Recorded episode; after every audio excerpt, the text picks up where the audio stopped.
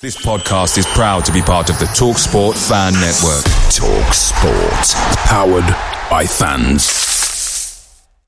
The TalkSport fan network is proudly supported by McDelivery, bringing you the food you love. McDelivery, like McKenna, brings a top tier lineup. With Leif Davis-esque delivery right to your door, you'll always be winning with McDelivery. So the only thing left to say is, you win. Order now on the McDonald's app, and you can also get rewards points delivered too, so that ordering today means some tasty rewards for tomorrow. Only via app at participating restaurants. 18 plus. Rewards registration required. Points only on menu items. Delivery fee and terms apply. See mcdonalds.com. The Talksport Fan Network is proudly teaming up with Free for Mental Health Awareness Week this year.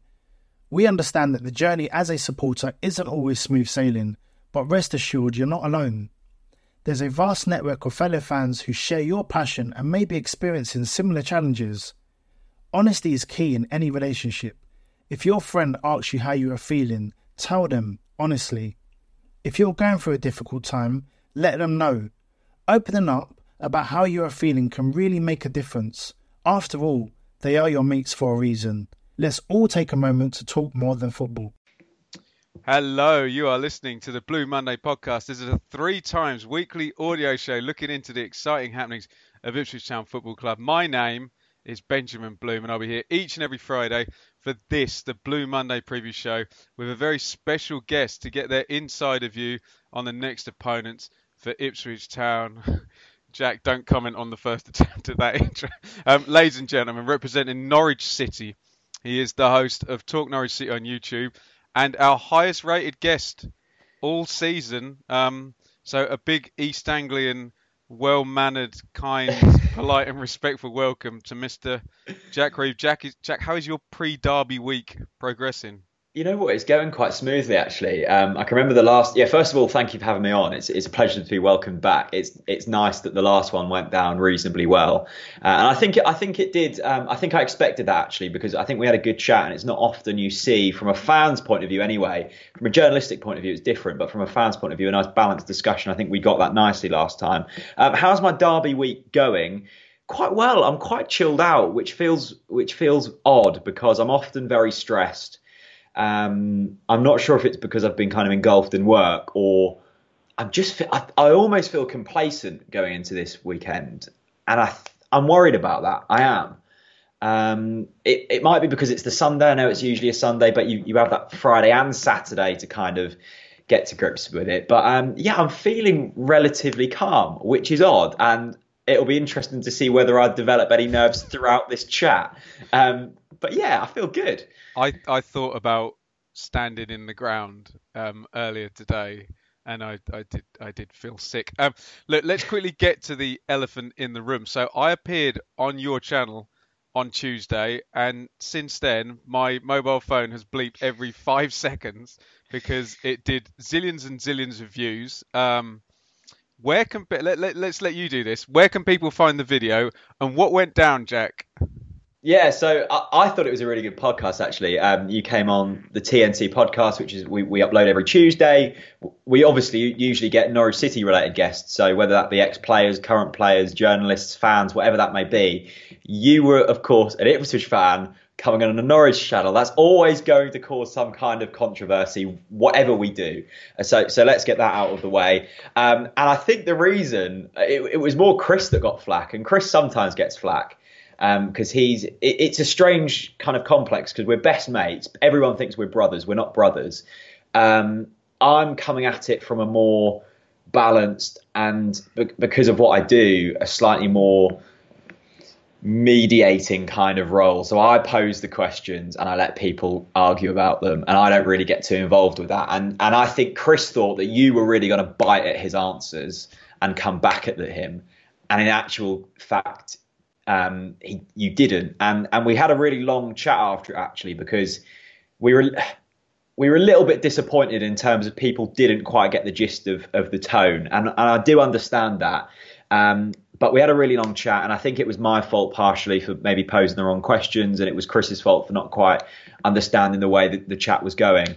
Um, but I think the, the, the thing that Ipswich fans didn't like was was Chris was constantly kind of taking the piss. He was only he, he doesn't hate Ipswich fans. Let's get that um, straight out. But um, yeah, it, it was a good podcast. It's done good views. You were fantastic. And I think if you would have been more of a dick, it would have actually gone down.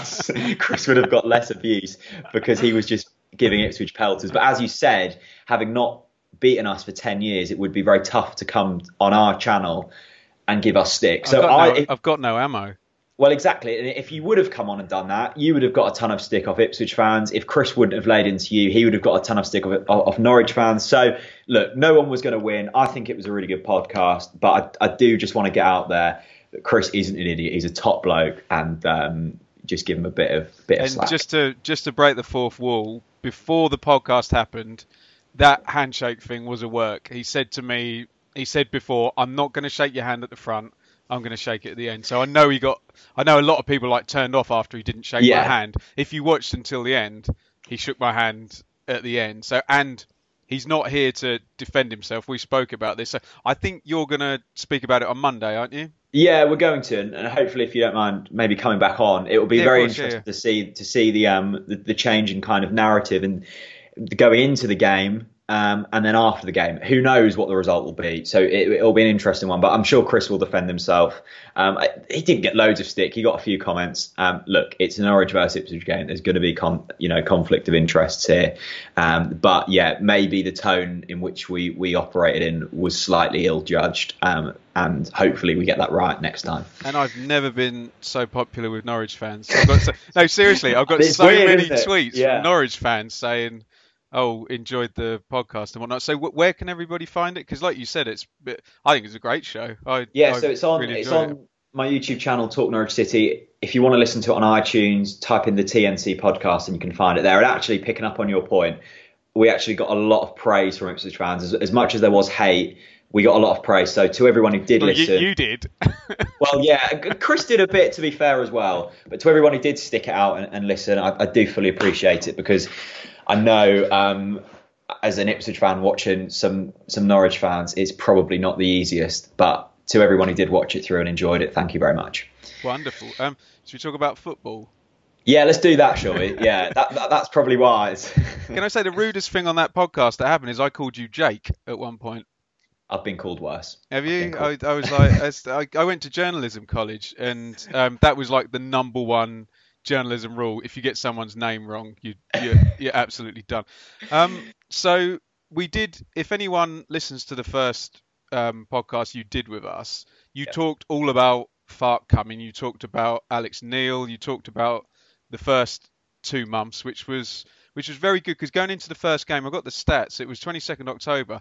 Norwich had won five and drawn three of the previous eight. They're on a they were on a superb run, um, and Yeah. very possession heavy. Top stats in the division. Uh, Reed and Trybull in the team for passing and whatnot. Um, I know we did this a bit on Monday, but can you just give me your memories of the the first game, going into it, and how it played out? The, uh, Yeah. Obviously, one 0 win um, back in October.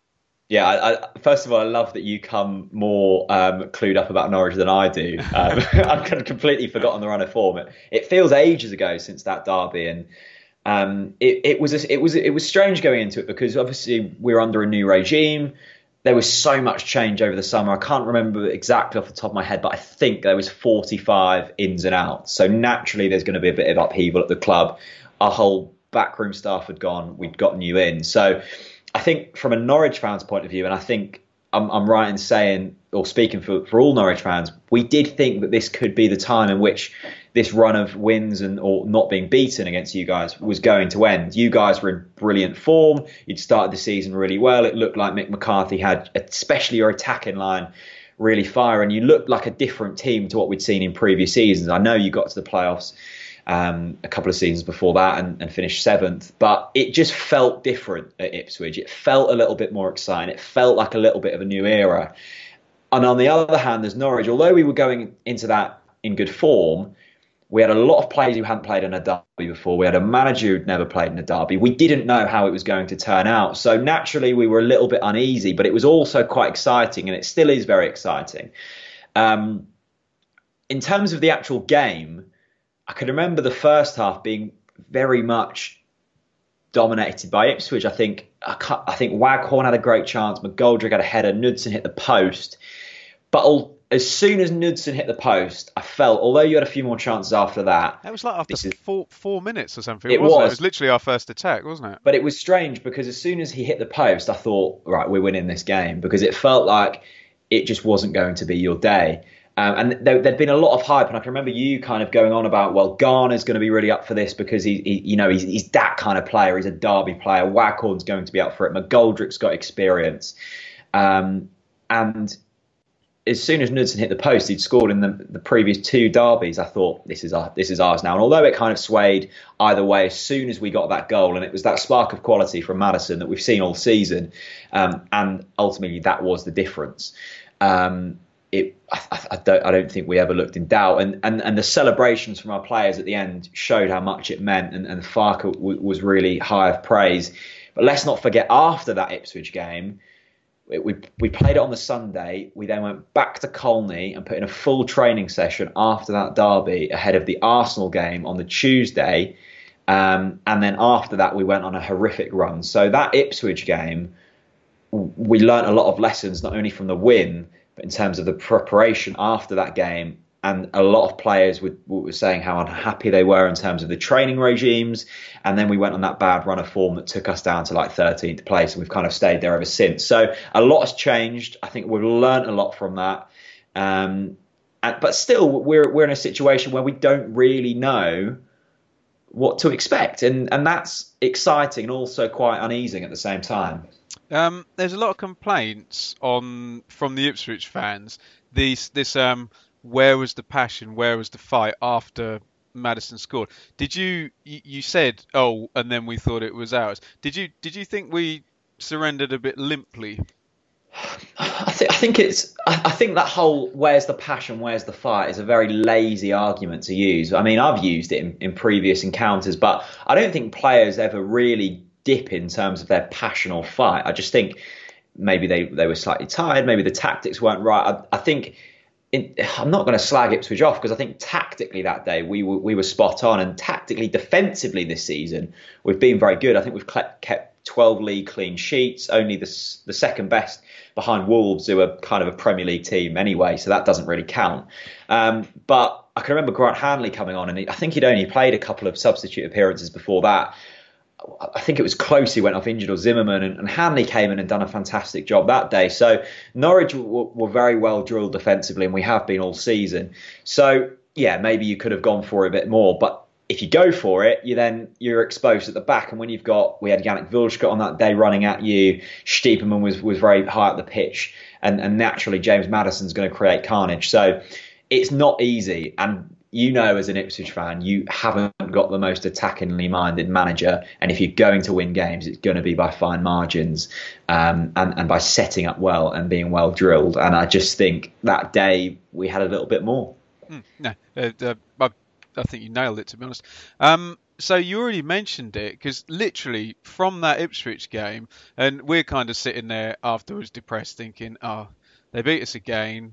We're now gonna drop down the table," and off they go. They've made another great hire, and they're now going to Yeah. go in for another playoff season. And it it really went badly wrong. Um, so 11 games. This is going up to um, Christmas Day. 11 games, one win, three draws, and seven defeats. So instead of, you know, are you going to finish fourth or th- fifth or even even higher? Was it 13th? Was that was that the lowest it went? Yeah, it was. Yeah, Yeah. and and they're also kind of in the even in the back of my head. I'm the biggest Daniel Farke fan. I was thinking, are we going to be in a relegation scrap this Wow. season? Because it, it it did feel that bad at times. What what what happened? Nothing really changed that drastically. I think the, the wins we picked up before that were by very fine margins, and we were playing a risky style of football in terms of holding a lot of the ball, but not being that great going forwards. We, we, we really struggled, and we have done, especially at home this season, of breaking teams down. And the games we were winning before that, as I said, were by very fine margins. And that pattern has continued through the season, but we've kind of developed a bit tactically since then. We, there was also a hell of a lot of Tuesday, Saturday, Tuesday, Saturday games that I just don't think Daniel Farke was prepared for. And I think come the end of the season, when we've had a bit of time to reflect, we look back at that period and and and Farke's naivety and slight championship inexperience showed there because he was he was working the players so hard. We had Russ Martin on at the start of the season who said, um, you know, they're doing two sessions a day. It's it's the perfect example to show how hard he was working them players after an East Anglian derby where we put in everything to then go back to Colney and put in another training session and have 24 hours rest before our next game. So mentally we were drained, physically we were drained. We probably didn't have as much talent as we should have done. The likes of James Husband were playing who has since been dropped. Stiepermann didn't go on a great run. I think we found the players that weren't going to fit in quite quickly.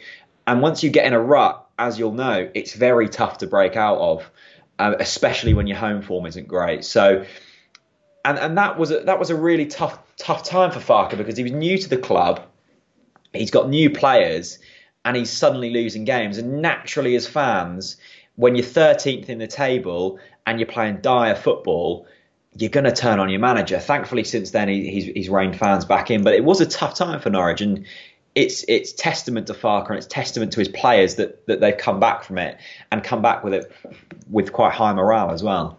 Mm, very good. Um, I mean, I, I, saw the the end of it because my, my sister lives in Norwich, so I went to the Norwich Brentford game, and that was there was a lot of booing and um, joining in with the your effing yeah yeah chant at the end of the end of that game. Um, you, you kind of already mentioned it. So since Boxing Day, I went to Birmingham and won on Boxing Day. Um, 10 games, 5 wins, 5 draws, 1 defeat. Is there any coincidence? I mean, it's funny you should mention Russ Martin, Naismith, Wildschut. I mean, you'll fill me in. Is it any coincidence that so he takes the job, he beds yeah. in, he yeah. figures out the league, and then in January it's the there's a bit of a clear out really, or another you know, like switching out. Of, is it any coincidence that do you, do you think he says, right, these guys, um, I, I don't, I don't want these guys, and this is what I'm going to go forward with. Do you think that's what switched the results back? Yeah, I think I think naturally as a football fan, you want to be seeing patterns. So obviously it'd be great if you've got a pattern of wins or draws and not going and and be, staying unbeaten. That means you're doing well. And if you're seeing patterns of losing, that means that something is clearly wrong and we need to change. What is all is always unsettling for me, and it's it's a reason I didn't really like Alex Neil that much in his later stages, is it was so inconsistent. So we'd go seven one at home, two 0 defeat away from home. You didn't really know what was going wrong because it was so different every week. At least with Farke, it's been a block of wins or a block of draws. The football has remained the same. He's got a clear philosophy. Um, and through that period of time in which we were losing games, it was because one, we weren't, I don't think we were fit enough. We weren't tactically aware enough, and we we hadn't adapted to the championship well enough, and we've learned from that since. Um, and since Boxing Day, I think one, we had a decent January transfer window, as you say there. We let go of Russ, Jerome, Naismith, Wildschut, players who clearly I haven't got any hard feelings against them, but didn't want to adapt to Farke's you, you way of playing. Wildschut, though, weren't you? I love you. I love Yannick Wildschut. I think we, I think we made the wrong decision letting him, letting him go. But if he's not a Daniel Farke player, I have full trust in Farke. I think Wildschut's a great player. I think he'll do very well at Cardiff, and there's a reason why Warnock has taken him on in clearly an automatic promotion race. So I'm, I'll never speak lowly of Wildschut, and he done very well at Portman Road. Yeah, very, um, very good, very good first half. Yeah, he did, but. Um, yeah, I, I, think just with time, Farke's had more time to get the players he wants to in. Maddison's been brilliant, which is has won the majority of our games. Um, and the defence has been exceptional as well. And that's so nice to say as an Norwich fan because for years we've either been relegated or haven't performed well in the Championship because of a shit defence. And it's very nice looking at Hanley, Zimmermann, Klose, Lewis, and Pinto and going, yeah, we're set, we're fine. If we score one goal, that should be enough. Um, so it's just it's taken time naturally when you let go of when there's 45 players coming out when you've got a manager who's never managed an english football you've got half your team who've never played in english football it's going to take time to adapt. And as football fans we don't have patience so it's hard to to um to get used to that. But with time i think we've seen progression and that's all you can really ask for as a football fan. Um I've got two things to come back. One is, um, do you think there was pressure from money people when because I assume people like Jerome and Naismith were high earners. So do you Yeah. think there was pressure from there? And two, did he? Because you're playing three at the back now. Did that change at some point after after Christmas? Um, well, I think three at the plan was always what Farke wanted to play. He played it out in Germany and he played it on the opening day against Fulham. But we had Husband on the left and Russ Martin on the right, and it just didn't work. And we were very exposed. And we had Marcel Franke in the centre back, who's since been let go on loan. So it was clear the system he wanted to play was three at the back slash five at the back with the wing backs, whatever you want to call it. Um, and it just didn't work, and he got a bit flustered, and he had to change. As is with English football, it's very reactive, and he did react, and I think he'd probably regret that now. Um, but now he's found that system that works. It's it's working really nicely in terms of the the more senior players. So Russ, Jerome, I think money does come into factor. Although I th- still think we're probably paying the majority of, well, I definitely know we're paying the majority of Naismith's wages, which is a bloody lot and we're probably still pay- paying the majority of Russ's wages. In terms of Jerome, he didn't like the training standards, the, the training structure. He was let go of. I think Farke actually quite liked Jerome. But look, the the Naismiths of the world, the Matt Jarvises of the world, we are still having to pay their wages, and it's still having a detrimental impact on our football club because of our horrific um, recruitment strategy, which meant we were relegated from the Premier League on countless occasions, um, and we're still, you know, having to having to chase our tail on that, and, and it's because we've we've had to sell big assets and not really bring that much in in terms of you know money wise. So yeah, it's been tough, um, but you know when you make mistakes, it's always going to come and bite you. I think. Great stuff, great stuff. Um, let's talk players then. I mean, we're going to get one incredibly predictable answer for this, but three Norwich players you want our guys to, you know, kind of have a look out for on on Sunday. Um, I'll, I'll say Maddison. I'm not going to bang on about him anymore. You're probably bored of that name. Maddison, um, it's going to be really interesting, actually. And we, we spoke a, a bit about him on our podcast, did we? Nelson Oliveira. What Nelson Oli- Oliveira are we going to see? Are we going to see the man who I've criticised a lot in recent weeks, the man who hasn't scored since I think mid December? I think that Brent did he score against Brentford really He late did. on a consolation? I think Yeah, that was his did, last yeah. goal actually. Um, yeah, I think that was. It may have been Sheffield Wednesday. Anyway, it's been a while. But it just feels written in the script that he's going to bag a goal at the weekend. He, he, there's something about him that still says to me he will score goals for Norwich City. But will he flip? He, you know, he, he, he's got a very um, strange temper. You just don't know. It's going to be very interesting to see. I assume, will it be Chambers marking him or?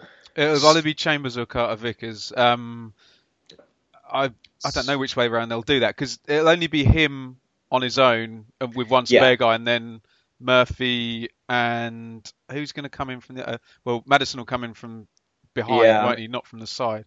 I'm not really sure, but if I'm Mick McCarthy and I'm saying to Luke Chambers before the game, you go out there and you get in the head of Nelson Oliveira. Oh, because Jack, if you get in his head, Sorry to interrupt. That will be Garner's job on the corners, though. I bet you what you like. Garner's the free man on the edge of the six-yard box. He'll, okay, he's a, he's horrible. You know, I mean, I love him because he plays for us. But yeah.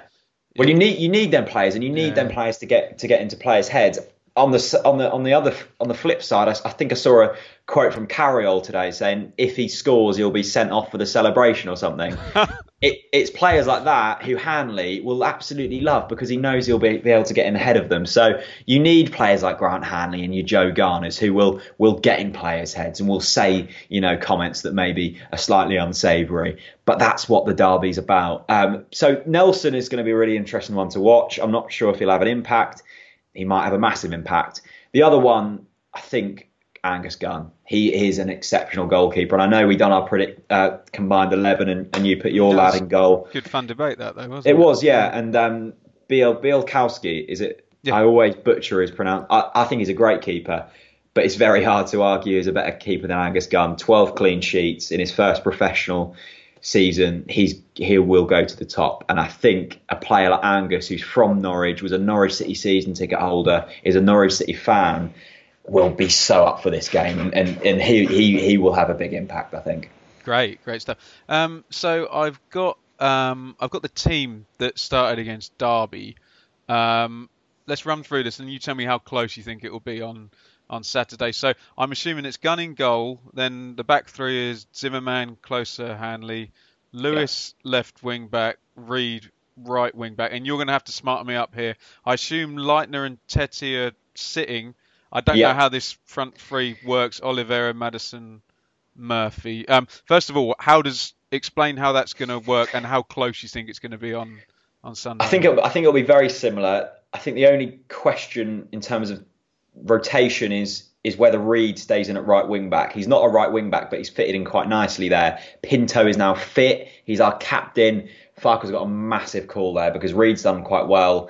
Um, and we've played well the last couple of games. So you drop Reed, you put Pinto in, who isn't the best defensively, but he's our captain. I'm not so sure. I think the team will be very similar. So it's Gunn and goal, as you say, defence, Zimmermann Klose, Hanley at the back, Lewis at the left, um, Reed or Pinto at the right.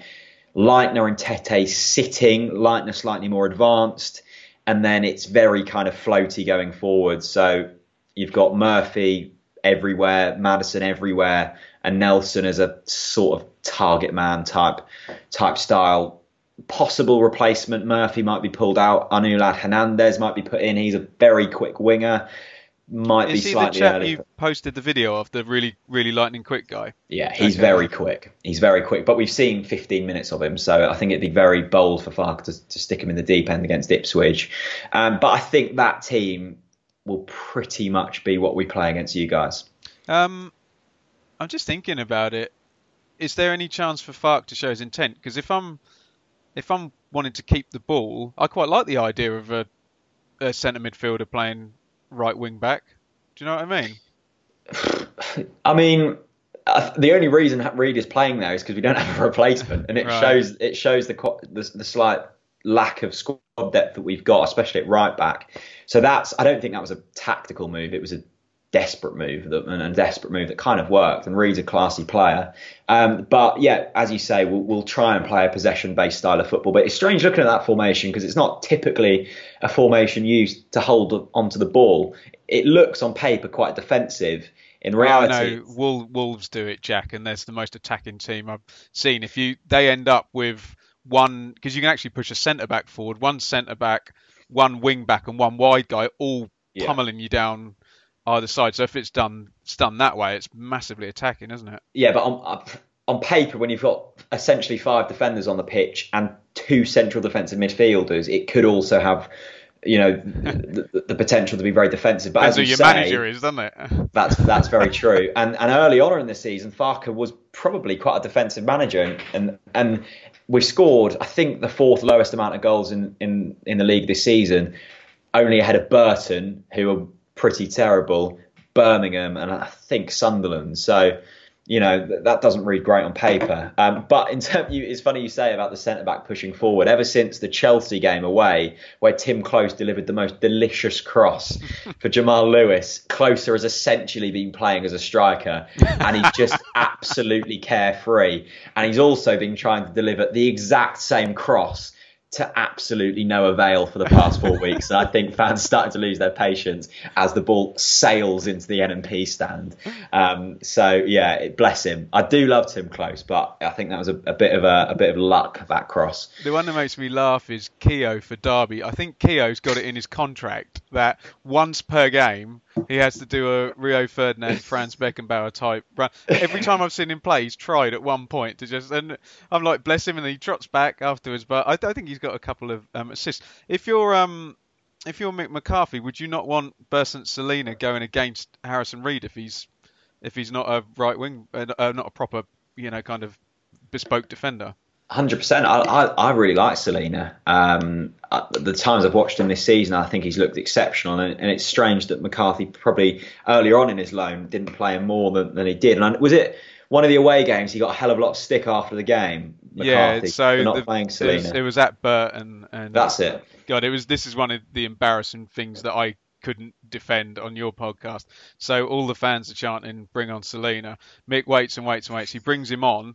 He puts a free kick in the top corner, and we win two one. And then after he says, um, "Just because they chanted, that wasn't why I brought him on. In Yeah. fact, I'm less likely to bring him on." Yeah. You know, and it's like, what you do. Um, I can't take credit for this comment because I read it on my Twitter, but do you suffer without someone like, excuse me, without someone like Jerome? Because you've had players that have bullied us, Bradley Johnson, Cameron Jerome, your power power players. Um, Yeah. Grant Holt, Malky Mackay, you know, going back years and years with that. But Oliveira is not quite like that. Are you going to suffer? excuse me, sorry, from not having that that bully guy up front? Um, I'm not sure. I think that I think the big frustration from Norwich fans this season we, is we haven't had that focal point going forwards, and I think that's why we brought in this chap called Dennis Srbeny from from Germany because he's a bit more of a of a focal point. He's a bit taller, he's a bit stronger, and the way in which we've played this season has sometimes relied on Oliveira to hold the ball up to allow us to get forward, and and he hasn't done that very well. And it's tough in this league to play as a lone striker when you don't really have tons of support behind you, but it's very different the way we're playing this season. We, we're relying on a system to succeed rather than an individual. So in previous seasons, we've relied on Grant Holt, we've relied on Wes Hoolahan, we've fitted a team around individual players. This time, we rely on everyone to contribute, and if they don't, we're not going to succeed. So I don't think it's more of an, an individualistic type look at things now. It's more of that that system, and it's a very continental style of playing football. So it's less about a, you know a hero to step forward, and it's more with, about even with Maddison though. I, I mean, From the of- outside, that looks like a star player who's head and shoulders above everybody else. but it's it's not a bully, is it? And I, no, and I no, think, no. And I think, it, yeah, of course, we rely on Maddison's quality, and, and if you're going to do well in the championship, you do need them sparks of quality. And I think Maddison's gone above expectations this season. But in terms of a bully, your Bradley Johnson, your Grant Holt, your Jerome, as you spoke about, we don't have that, and I don't think the system we're playing requires that anymore. No, no, fair comment. Um, and how do you see it playing out? That's the million dollar question, isn't it? Um, I don't think there's going to be many goals. I don't think there'll ever be many goals against the Mick McCarthy side, as we said. And I think the days of the four ones, the five ones have, have gone. Um, I think, and I don't think we actually said it on, on our podcast on Monday, I think first goal wins it, whether that be for Ipswich or Norwich. If Ipswich get the first goal, you'll sit back. We struggle to break teams down. If we score first, you guys will sit back, and you, you're definitely not going to score against our defence that's looked fairly solid unless you get a scrappy corner or something. But I think it's going to be low scoring. I hope Norwich come out the blocks early doors. Look, I, you, you're making me nervous. I came into this feeling feeling good, and, and naturally, It's horrible, I've, talked, it? I've talked myself. I don't know. Um, momentum, form says we should win this. On paper, we should probably win this. If we look at the league table, you should win it. You're above us. Um, on, goal goal difference, Jack. Goal difference. but you're still above us. Hold I- that as a slight hint of optimism. I'll take that at the end of Uh, the season. Yeah. but I, I, I don't know. I, I, I think I think we should probably win it. But um, as you can probably tell from the conviction in my voice, I'm not feeling overly confident, as I never do going into a derby. okay, you ready for some questions? I'm not sure, am I? I've read some of them. Oh, good. You're you're well prepared. Um, right. Oh, I'm scrolling right down. Which player would you rather? Uh, this is at Wonderful Waggy. Which player would you rather have at your club, Nelson Oliveira or Joe Garner? Away days are great, but there's nothing quite like home comforts. The same goes for McDonald's. Maximize your home advantage with McDelivery. You in? Order now on the McDonald's app. At participating restaurants, 18 plus, serving times, delivery fee and terms apply. See mcdonalds.com. Blue Monday are delighted to be partnered with Talksport Fan Network and NordVPN, giving you the best possible offering for browsing the internet securely. NordVPN opens up global streaming options for content not available in your region by switching your virtual location quicker than Wes Burns running down the wing. NordVPN acts like your cyber Sam Morsy whilst online, protecting your personal data and sensitive info like passwords and credit card details from falling into the wrong hands. For about the price of an ITFC match program a month or a Blue Monday Telegram subscription, you can get yourself a NordVPN account which can be used across six different devices. If you need to rapidly change direction like Omari Hutchinson, there's a 30 day money back guarantee. To get the best discount off your NordVPN plan, go to nordvpn.com forward slash Blue Monday or click the link in the podcast or YouTube subscription to be taken straight there, supporting us here at Blue Monday in the process. The Talksport Fan Network is proudly teaming up with Free for Mental Health Awareness Week this year. We understand that the journey as a supporter isn't always smooth sailing, but rest assured you're not alone. There's a vast network of fellow fans who share your passion and may be experiencing similar challenges. Honesty is key in any relationship. If your friend asks you how you are feeling, tell them honestly. If you're going through a difficult time, let them know. Opening up about how you are feeling can really make a difference. After all, they are your mates for a reason. Let's all take a moment to talk more than football. I think probably this season Garner. I think he'd probably fit our system slightly more. And I do like Nelson, but I question his attitude at times. I question his work rate at times. Um, I think Oliveira is probably a slightly better player than Garner, but Garner's a championship footballer. He'll get you goals, and he certainly puts bloody work in. So I think if we wanted to fit a player into a system, probably Garner would have suited us more this season. I reckon. Mm. Jack, when you see that he's got ten goals, believe me, there's games that poor guy has played where he's had two lumping championship centre halves against him, he's just had the ball booted at him shoulder height all game. So he's done really well to get those. those yeah, definitely.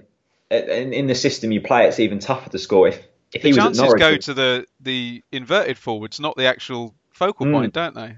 I mean, it weren't, weren't a lot of them goals early doors though. Not that that's discrediting his goals, but didn't no, his and no. Wag it was Wag- Waghorns okay. all Waghorns all came in one go. When Waghorns yeah. dried up, he did score like four games in a row from Waghorn free kicks or corners. Okay. So look out look out for that um, on on Sunday. But it is interesting if you say he scored ten goals. If he was playing for Norwich, he'd be our joint top scorer with that amount of goals, and would, probably in a, in a, slightly more free flowing system as well. I would think so, he would have scored more for Norwich because I think he would have yeah, got more more sen- more sensible balls, not ones booted. Yeah, I, I, like Garner. I think he's a good player. I think he's, he's, he's a player you need in a squad for a derby game. I do like him. And you're going to watch him on Sunday, and you're going to think that guy's going to get sent off, but he won't. He knows exactly how to play on right on the edge of winding up the centre halves. Anyway, um, this is at Bialkowski, not uh, not Bart, I assume. Um, do you actually think you can get in the playoffs? Mm, I think there's a very small chance. I think if I think uh, I'm not I'm not a stat man, but I did see someone say if we continue our run of form um, in terms of points per game over the past ten, it would probably statist or historically get us into the playoffs in terms of the amount yeah, of points you've one, needed in previous one, seasons. So. One point nine, yeah, that that would that would work all year. Yeah. So, um, I mean, if you're looking at it very kind of raw statistics, yes, we could get in the playoff. Do I think it will happen? No. Okay. Um, I think you might have already taken this, but we'll read it. Um, Joshua Tractor Boy, who does he think is the better keeper, Bialkowski or Gunn? Gunn. Um, this is at McLean Jack. If you didn't have the same setup as Huddersfield had, do you think Farke would still be in a job considering fans were calling for his head at Christmas? Good question. Um, I suppose yeah, we have. and you have much... been pretty ruthless. Sorry to interrupt. You have been pretty ruthless with your. I mean, people sometimes wish Ipswich would take the Norwich approach. Sometimes they they move very quickly to change the manager, don't they? Uh, yeah, over the past. Yeah, I mean, Hughton, Adams, Neil, um, Irvine for a bit, and then of course Farke. So we have gone through managers, and I think it's nice now, and I think I don't think it's necessarily been the manager's faults in previous campaigns. It's been above them in terms of not really having a plan and that descending down to the pitch. And at least now we do have a clear plan that's being communicated to the fans. So I think that even in times of disarray on the pitch, it does help knowing that okay, we do have a long term plan. At least we're trying to move forwards. I think the whole Huddersfield model we have literally copied. We've we've got the man who put that plan in place at Huddersfield. So naturally that's going to evolve at Norwich. And I think seeing how well Huddersfield have done, although they haven't done that great this season, um, that does give a little bit of hope to Norwich fans that if we replicate that, we'll be in a good place. Let's also not forget though that Huddersfield have a lot more money than we do, um, so it will be a little bit easier. And also Huddersfield struggled in their first season um, under Wagner, so yeah, I, I, don't I don't think Farke's job was ever on the line. Um, maybe fans probably want some fans probably wanted him to go, but I don't think from a board level his his job was ever in doubt, and I don't think it will be unless it goes horrifically wrong because there is a long term plan in place. But seeing this kind of German European model work at other clubs, I would have thought does give optimism to, to fans. Yeah. Um, at Tractor Bajna, who has stroke had more passion, Grant Holt or Luke Chambers? Um, I suppose it was easier for Holt to show his passion because he was more successful in the derbies.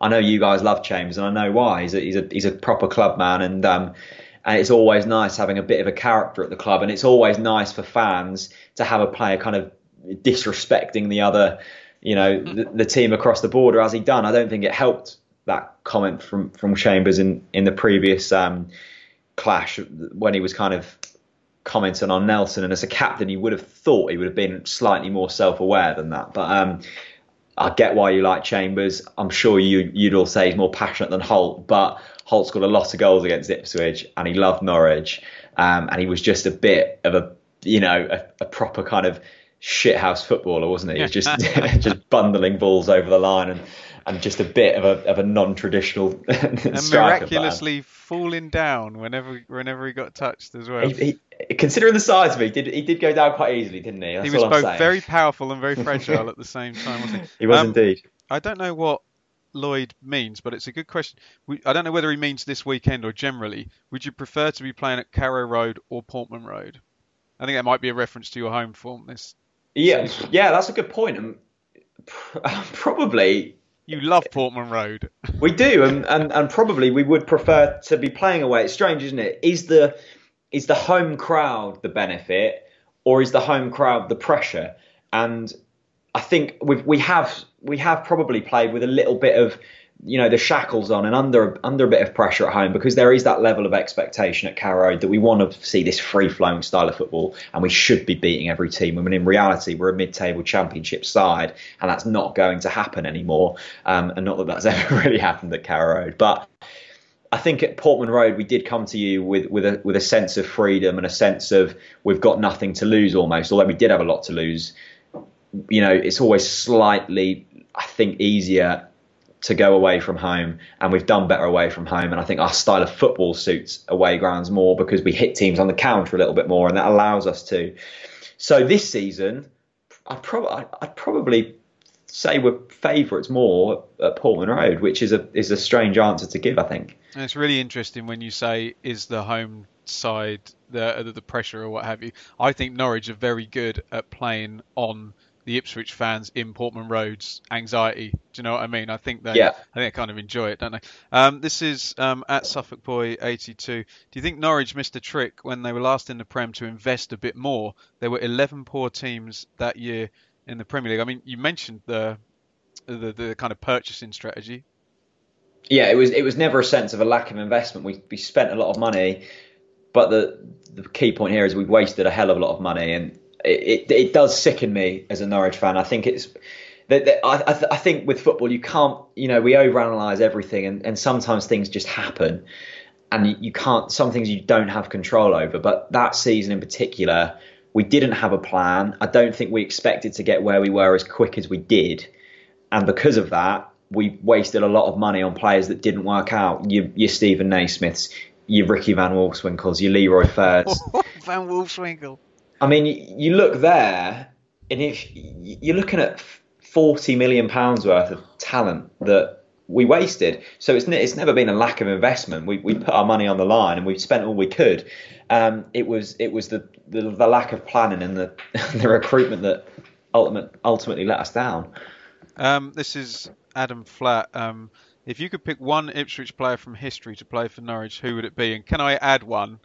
Um, which player, if you had to take one from the current team, and you're not allowed to choose Celina because he doesn't belong to us.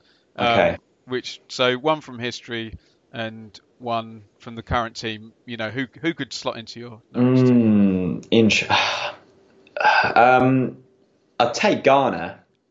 I, I, do like Garner, and uh, Ipswich fans never agree with me on this, but I've always liked him. Freddie Sears. I do like Freddie Sears and I'm not sure if he's any good this season, but I've I've watched him a lot over the kind of part. Well, ever since sort of Colchester days, I just like his style of football. He's my kind of footballer, so I do like Sears. In history, wow, Kieran Dyer maybe. A, a, a Darren Bent. I mean, you've had some really decent players even in even in recent history. So, um, in my lifetime, I, I loved Kieran Dyer. Dyer. Dyer was a natural. He, he Matt. Holland as well, actually.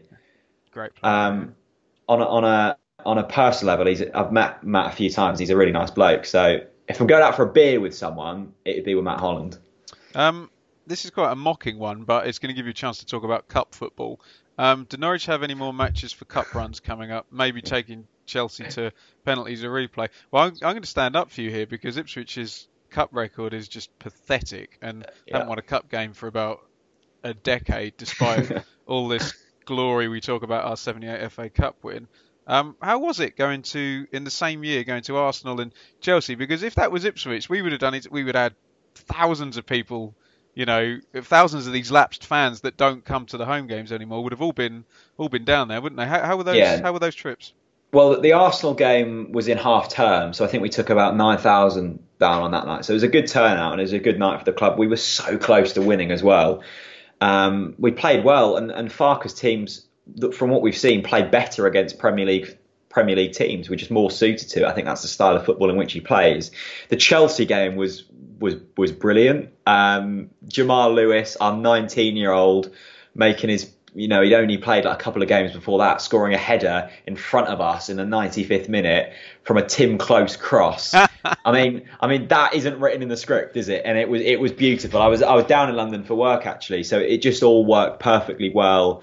Um, it was it was really good, and and them kind of games are ones that that live in the memory. And I know cup competitions don't hold as much value anymore because the, the league is where the priorities are, and I do understand that to give Farke his credit, he puts out seriously strong sides in cup competitions, and it, it has had a de- detrimental effect on our on our league form. The Arsenal, there, there's no kind of um, um, coincidence that our poor run of form came after that Arsenal game, um, and you know we also lost the game after the Chelsea game because we'd played 120 minutes of football against a Premier League side. So yeah, I mean, it's had its detrimental impact. It's certainly been fun.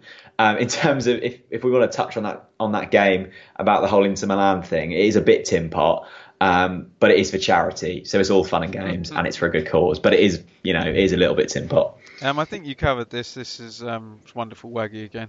Um, is he happy that they let Wildschut go out on loan? He absolutely tore Spence apart when they played in the reverse fixture in October. I, I really like Yanic Wildschut, and I think that's an, un, an unpopular opinion to hold as a Norwich fan. I don't think many Norwich fans rated him. And there was this, well, it, it wasn't a rumour, it was fact that we paid £7 million for him. About £4 million of that were add ons that we never actually paid. So he wasn't as much as people thought he was.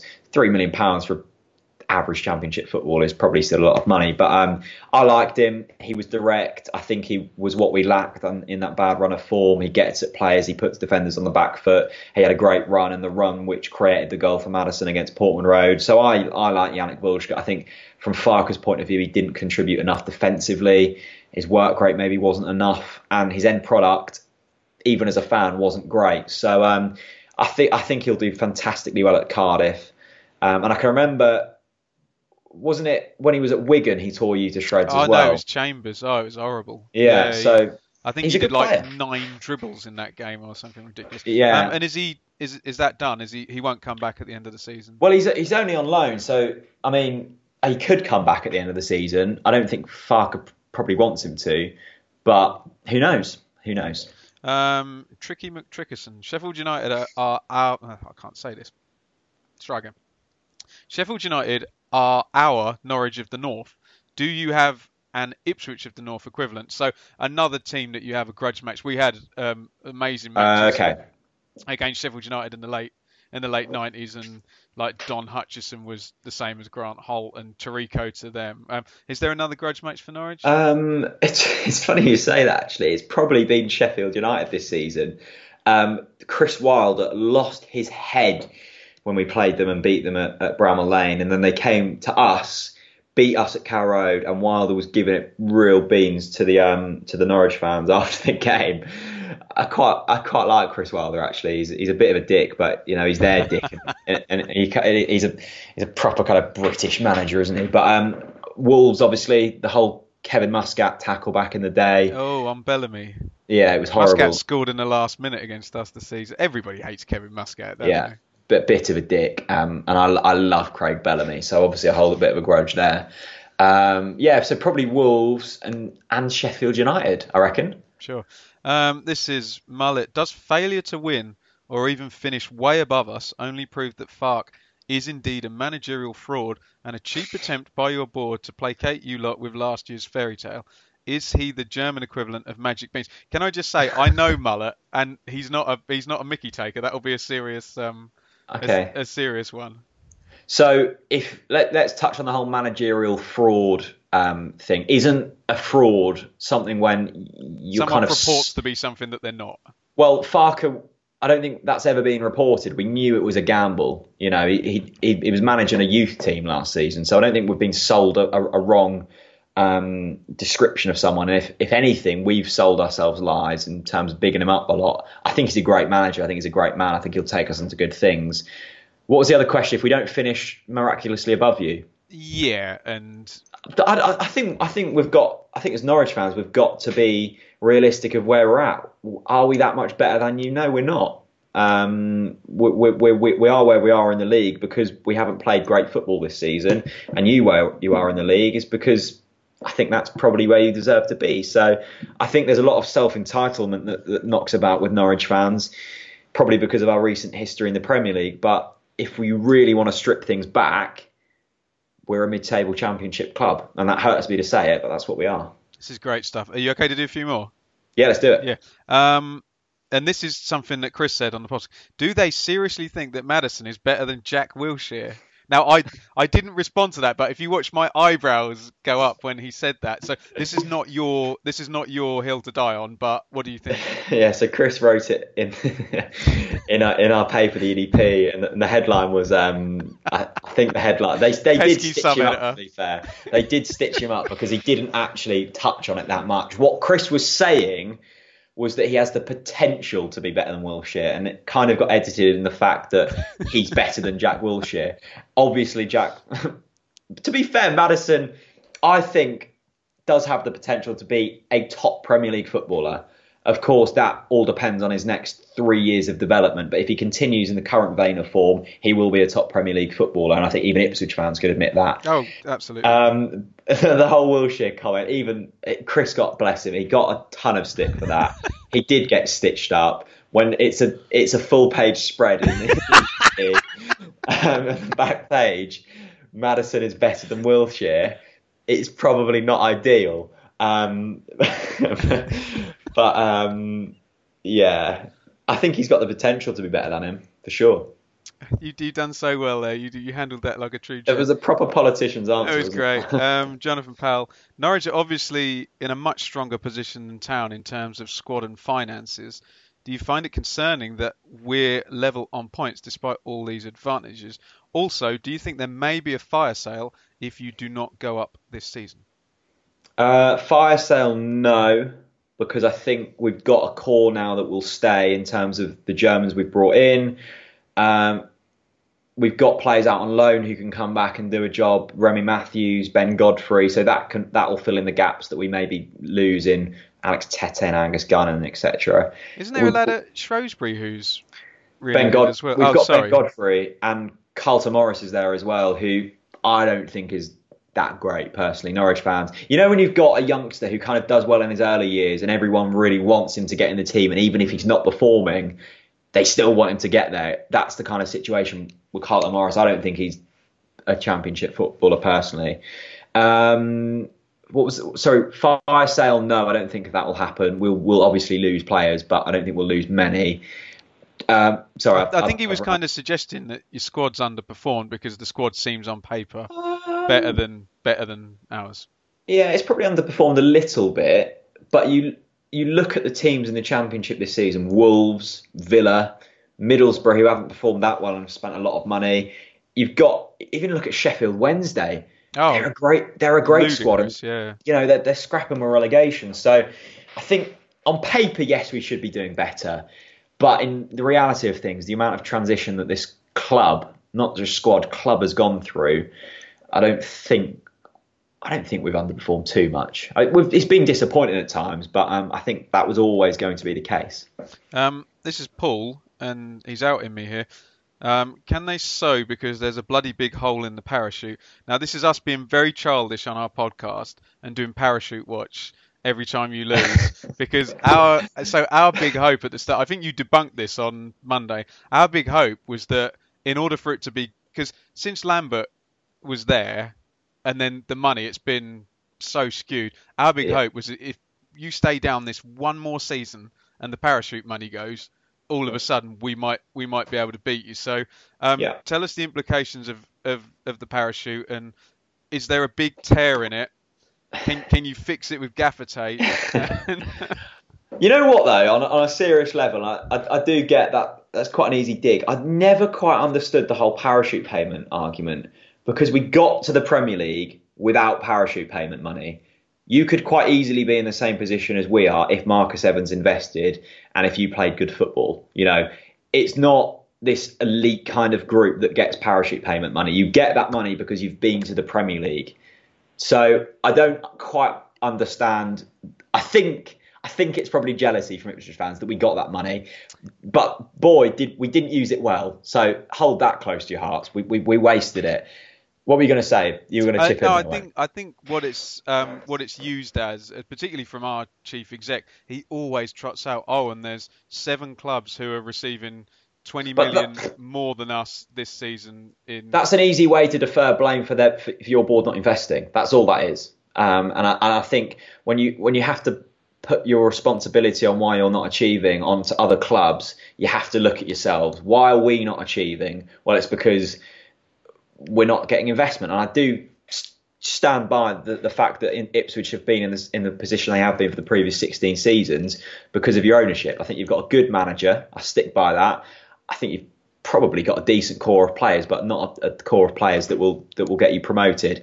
If you added a few more players with a bit of money, you're going to be in the playoffs. So I don't think that you know detracting responsibility elsewhere is necessarily a wise move, and it hasn't done you proud because you are where you are.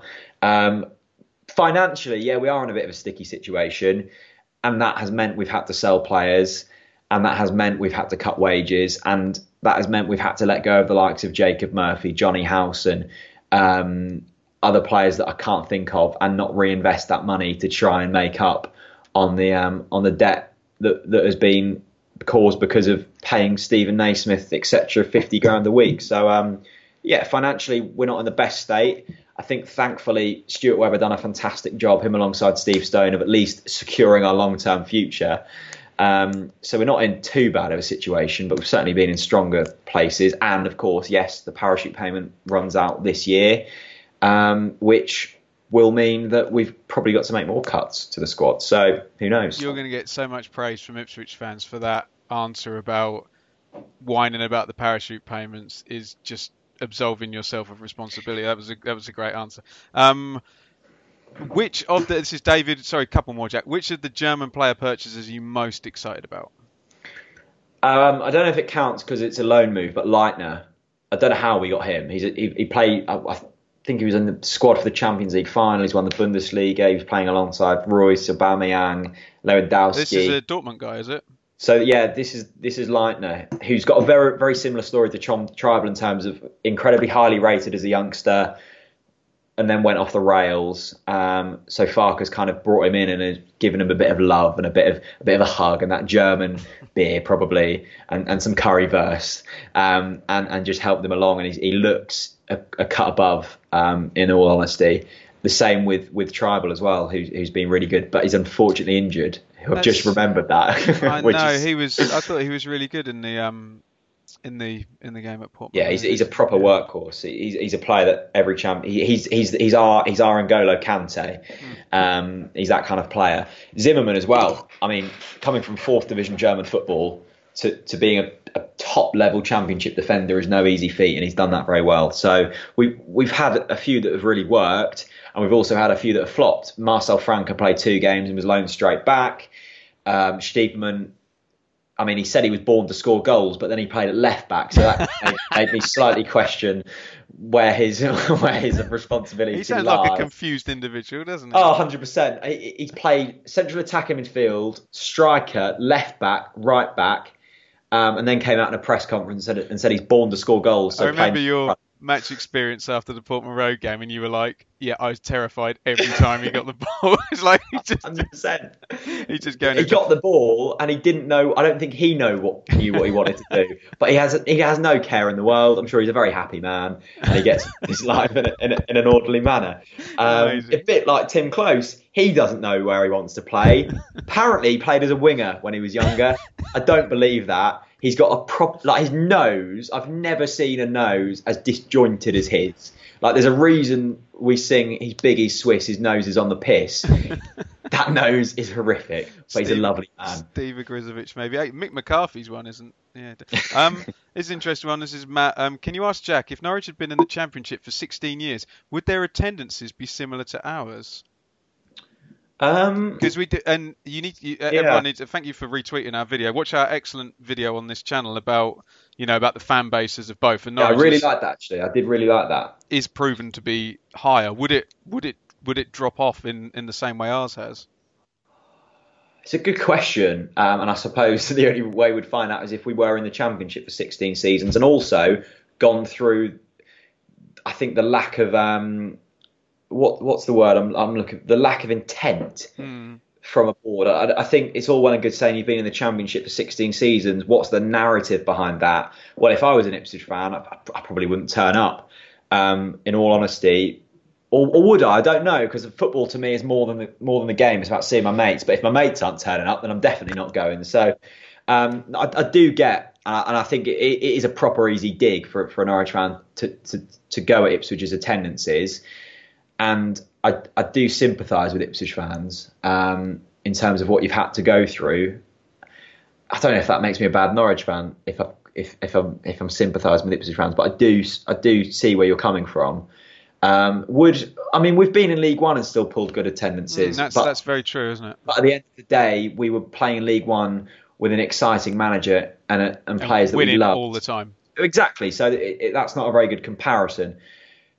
Probably, I, I think they dip. I don't know if they dip as as what you've seen in recent weeks in terms of like the thirteen thousands, but uh, uh, and ticket prices as well.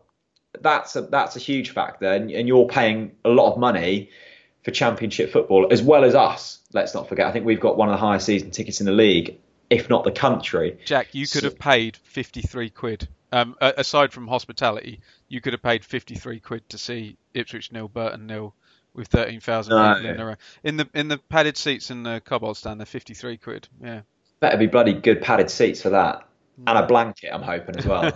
Heat, heated seats like in the car. Um, right, I need to stand up for you here because this is my fault. Does Jack think that swigging from a bottle of Crony every 30 seconds makes him look hard? he was doing that to be polite because I bought the I bought the Kronenbourg, so that that was it was very kind. You brought um, a big old crate, didn't you, Kronenbourg? Does it make me feel hard? No, not really. uh, I'm, I'm sipping from a from a miniature bottle of Kronenbourg. If I wanted to act hard, I'd probably have like a string vest on and a, and a can of Stella. Um, Um, this is Sam. You can probably do this in one word. When the seagulls follow the trawler, is it because they think sardines will be thrown? yes. Yep. Um, whales are frequently washed up in Holkham Beach in Norfolk. Is it always a worry it might be Grant Holt? Um, and indeed, I, I think in terms if we were looking at this from a factual point of view, I think it's been more south of the coast. There's been whales washing up in Winterton. So let's you know let's touch on on the I feel very out of my depth here. um, uh, uh, yeah, you know, good banter, witty banter. um, last one then. Who invented the skip? Who invented the skip? It's an Alan Partridge line, isn't it? Uh, You're supposed to say, I- "I don't know, bloody Bobby Moore," for all I care. Um, Jack, That, I'm so out of touch with that. I, I feel I feel ashamed. Jack, you're an absolute um absolute gent. That was literally half an hour's worth of questions you did. So thank you very very much. no, I Um, enjoy it. so, uh, where can people find our legendary podcast from last week and the hopeful, hopefully you lamenting some kind of defeat on Monday, however unlikely that seems. So, give a bit of a plug for your channel, which is, um, I think, a real kind of um, you were in there early, and I think it's a great channel and reflected by the number of views. And we, we're trying to do something similar-ish for Ipswich, but I think you've done a fantastic job. Oh, that's very kind, and I I think to touch on things as well, it, it was it was very interesting seeing the comments from Ipswich fans because I, I started my channel when I was 15, um, so or 14 actually. So naturally, as a 15 year old lad, you're going to be a bit of a dick. Um, and I think I was, and I think I made some ill judged comments early doors about Ipswich fans. And I've, I've really kind of reflected this past week. What do I actually think about Ipswich as a club? And naturally, in my job, I've been to you know Mick McCarthy press conferences. I've watched Ipswich a hell of a lot. Do I actually hate Ipswich as a club? No. Um, and and do I hate Ipswich fans? No, I don't. And you know, my the whole of my dad's side of, of, of my family are from Suffolk. They were they were born in Pakefield, and, and they went to um, they went to Portman Road as, as they as they grew up. So it's it's a strange one. Um, so yeah, it's, it's been interesting to see the journey, and I think a lot of Ipswich fans would have watched that journey as well, going from me being a prepubescent um, Norwich fans slagging slagging Ipswich fans off and, and, giving it big to, to hopefully now a slightly more balanced view and hopefully you guys can um, can, can consume the content slightly more enjoyably. Um, but Talk Norwich City on YouTube, the TNC podcast on iTunes. Um, yeah, I think it was a good, I think it was a good one Monday. So um, so check it out if you haven't already. And what about your Twitter? Uh, personal Jack Reeve TNC. Chris's is at Chris Revo. And the, I think I think he's got a few follows since Tuesday, hasn't he? and Talk Norwich City as well as is is the um, is the standard account. Brilliant stuff. Well, a lot of people were asking for you to do this, and we didn't have it planned, did we? So, um, no, we didn't. Um, we, we were going to just post the audio from Monday, but I think I might get lynched on Sunday if I'd have done that. To, so. It's currently as we're, as we're recording this, it's ten to ten. I was up at half past four this morning, so if oh. I've if, if, if I've if I've spoken complete nonsense, let me off. I, I usually do that anyway, so who knows? I might just be rambling about absolute nonsense. But Benjamin, thank you for having me on. It's it is it, you know it's nice to see an Ipswich podcast um, and to see what's going on in the other the other side of the border. So it's, it's good to see, and um, and thank you for all Ipswich fans if if you've got this far. Yeah, and I know there was a lot of I know we're mutual admiration society now, but I know there was a lot of a lot of praise for um, your role in the in the three way dance that was Tuesday Tuesday night. So um, Jack, I'll let you get some sleep. Thank you so much for going coming on and doing ten years worth of questions. Um, you can have the last word, and then I'm going to stop recording. Um, See you on Sunday. The Talksport Fan Network is proudly teaming up with three for Mental Health Awareness Week this year. Beyond the pitch, beyond the results, we're here to connect fans, getting them to embrace the highs and lows of supporting your club because we're not just fans, we're a team. With two in three football fans having struggled with their mental health, we understand that life off the pitch can present its own challenges. That's why we're committed to ensuring you have the tools to stay connected with your friends and fellow supporters. Take a moment to connect with your mates. A simple text or an open conversation can make a world of difference. And if they don't respond right away, don't hesitate to follow up. Let's all take a moment to talk more than football. It's the promotion running. Everyone is gathered round to watch. The McNuggets share boxes are there offering much needed distraction. Your mate's already been booked for double dipping, but in you swoop to steal the last nuggets and claim all three points. Oh, and there is the Harry Clarke fist pump to celebrate. Order McDelivery now on the McDonald's app. You in at participating restaurants. This podcast is proud to be part of the TalkSport Fan Network. TalkSport, powered by fans.